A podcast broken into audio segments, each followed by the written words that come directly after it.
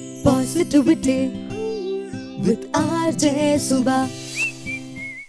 சங்க காலத்து பெண்கள் கிட்ட கேட்கக்கூடாத கேள்வி. கொஞ்ச காலத்துக்கு முன்னாடி இல்லை இல்லை. கொஞ்சம் வருஷங்களுக்கு முன்னாடி போய் ட்ராவல் பண்ணி இந்த கதையை அனுபவிச்சு கேட்டிங்கன்னா நான் சொல்ல போகிற விஷயம் கட்டாயமாக உங்களுக்கு புரியும். பல வருஷத்துக்கு முன்னாடி ரெண்டு பேரரசருக்கு நடுவில் மிகப்பெரிய போர் ஒன்று உருவாகுது. இந்த போரை யாருமே எதிர்பார்க்கல. எதிர்பாராத தருணத்தில் எதிர்பாராத விதமாக போர்க்களத்தில் நிறைய பேர் இறந்து போகிறாங்க ஒரு பக்கம் இருக்கிற பேரரசு மட்டும் முன்னேறி போய்கிட்டே இருக்காரு. இன்னொரு பக்கத்தில் இருக்கிற பேரரசுக்கு பயம் வர ஆரம்பிச்சிருது. தன்னோட தளபதி கிட்ட போய் ஊரில் இருக்கிற இளைஞர்களை கூட்டிட்டு வா. நம்மளோட போர்க்களத்தில் ஆள் பற்றாக்குறையாக இருக்குது அப்படின்னு சொல்லி ஊருக்குள்ளே அனுப்பி வைக்கிறாரு.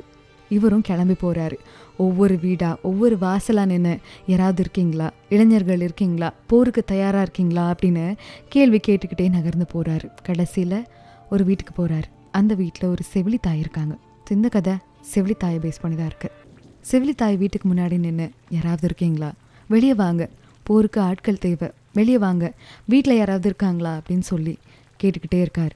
திடீர்னு ஒரு தாய் உள்ளேருந்து வெளியே வராங்க. அவங்கள காவட் பெண்டு அப்படின்னு சொல்லுவாங்க. இதுக்கு அர்த்தம் செவிலித்தாய் செவிலித்தாய் அப்படின்னு சொல்லும்போது இப்போ இருக்கக்கூடிய காலகட்டங்களில் நர்ஸ் இருக்காங்க இல்லையா? ஹாஸ்பிட்டலில் ஒர்க் பண்ணுற நர்ஸை செவிலியர் அப்படின்னு சொல்லுவாங்க. இது எதனாலனா இன்னொரு தாயின் உருவம் அப்படின்னு அர்த்தமா. ஸோ அந்த மாதிரி தான் அந்த காலத்தில் இளவரசர் இளவரசியை வளர்க்குறதுக்காக செவிலி தாய் அப்படின்னு சொல்லி ஒருத்தங்க இருப்பாங்க.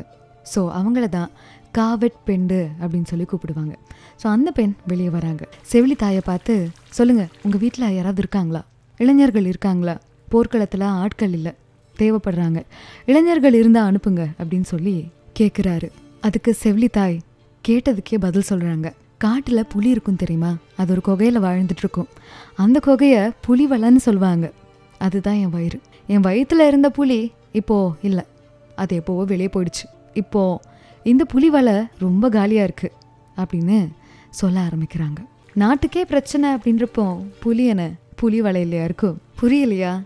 புலி போர்க்களத்தில் இருக்குது என் மகன் அங்கே இருக்கான். வீர பெண்ணோட வயிற்றுல பிறந்த எந்த ஒரு வீரமகனும் தன் நாட்டுக்கு பிரச்சனை அப்படின்னு சொல்லும்போது வீட்டில் இருக்க மாட்டா அப்படின்னு கோவமா பதில் சொல்றாங்க. ஏன் கோவப்பட்டிருப்பாங்க? சங்க காலத்தில் இருந்த பெண்கள் கிட்ட கேட்கக்கூடாத ரொம்ப முக்கியமான கேள்வி. அதுலேயும் ரொம்ப முக்கியமா வீர பெண்கள் வயிற்றில் பிறந்த வீர மகன்களை பற்றி கேட்கக்கூடாத கேள்வி. உன் மகன் எங்க? போர்க்களத்துக்கு வீரந்தேவன் தேவை. உன்னோட மகன் எங்க? அப்படின்றது தான் கேட்கக்கூடாத கேள்வியாமா ஏன்னா ஒவ்வொரு வீர பெண்ணோட வயத்துல பிறந்த ஒவ்வொரு வீர மகனுமே போர்க்களம் அப்படின்னு வந்துட்டா வீட்டில் இருக்க மாட்டாங்களாம். ஸோ சங்ககால பெண்கள் கிட்ட கேட்கக்கூடாத ரொம்ப முக்கியமான கேள்வி இதுதாங்க. சங்ககால பெண்கள் கிட்ட இப்படி ஒரு கேள்வி கேட்கக்கூடாது அப்படின்னா இப்போ இருக்கக்கூடிய பெண்கள் கிட்ட எந்த ஒரு கேள்வி கேட்கக்கூடாது அப்படின்னு கேட்டிங்கன்னா வயசை கேட்கக்கூடாது அப்படின்னு சொல்லுவாங்க. இதுக்கான முக்கிய காரணம் பெண்கள் வீட்லேயே இருக்காங்க. வீட்டிலேருந்து வெளியே போகிற ஆண்களுக்காகவும் தன்னோட குழந்தைகளுக்காகவும் காலம் காலமாக வீட்டிலேயே இருந்து கஷ்டப்பட்டு சமைச்சு கொடுத்து தனக்கு என்ன பிரச்சனைனாலும் அதை பற்றி கவலைப்படாமல் வீட்டில் யாருக்காவது உடம்பு சரியில்லைன்னா அவங்கள கவனிச்சுக்கிட்டு காலத்தை கடத்திடுறாங்க. வயசு என்ன அப்படின்னு கேட்கும்போது அவங்களோட மனசு புண்படுமா? இவ்வளோ காலம் நமக்காக வாழலையே அப்படின்ற எண்ணம் தோணுமா?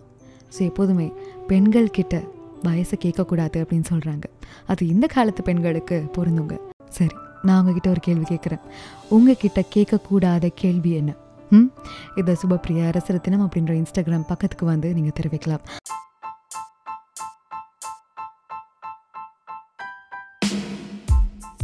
இந்த எபிசோடு உங்களுக்கு பிடிச்சிருந்ததுன்னா அதை மறக்காமல் ஆர்ஜி அண்டர் ஸ்கோர் எஸ்யூபிடபிள்யூ அப்படின்ற இன்ஸ்டாகிராம் ஹேண்டிலுக்கு வந்து தெரிவிக்கலாம். அண்ட் மறக்காமல் ஃபாலோ பண்ணிவிடுங்க ரிவ்யூ கொடுத்துருங்க.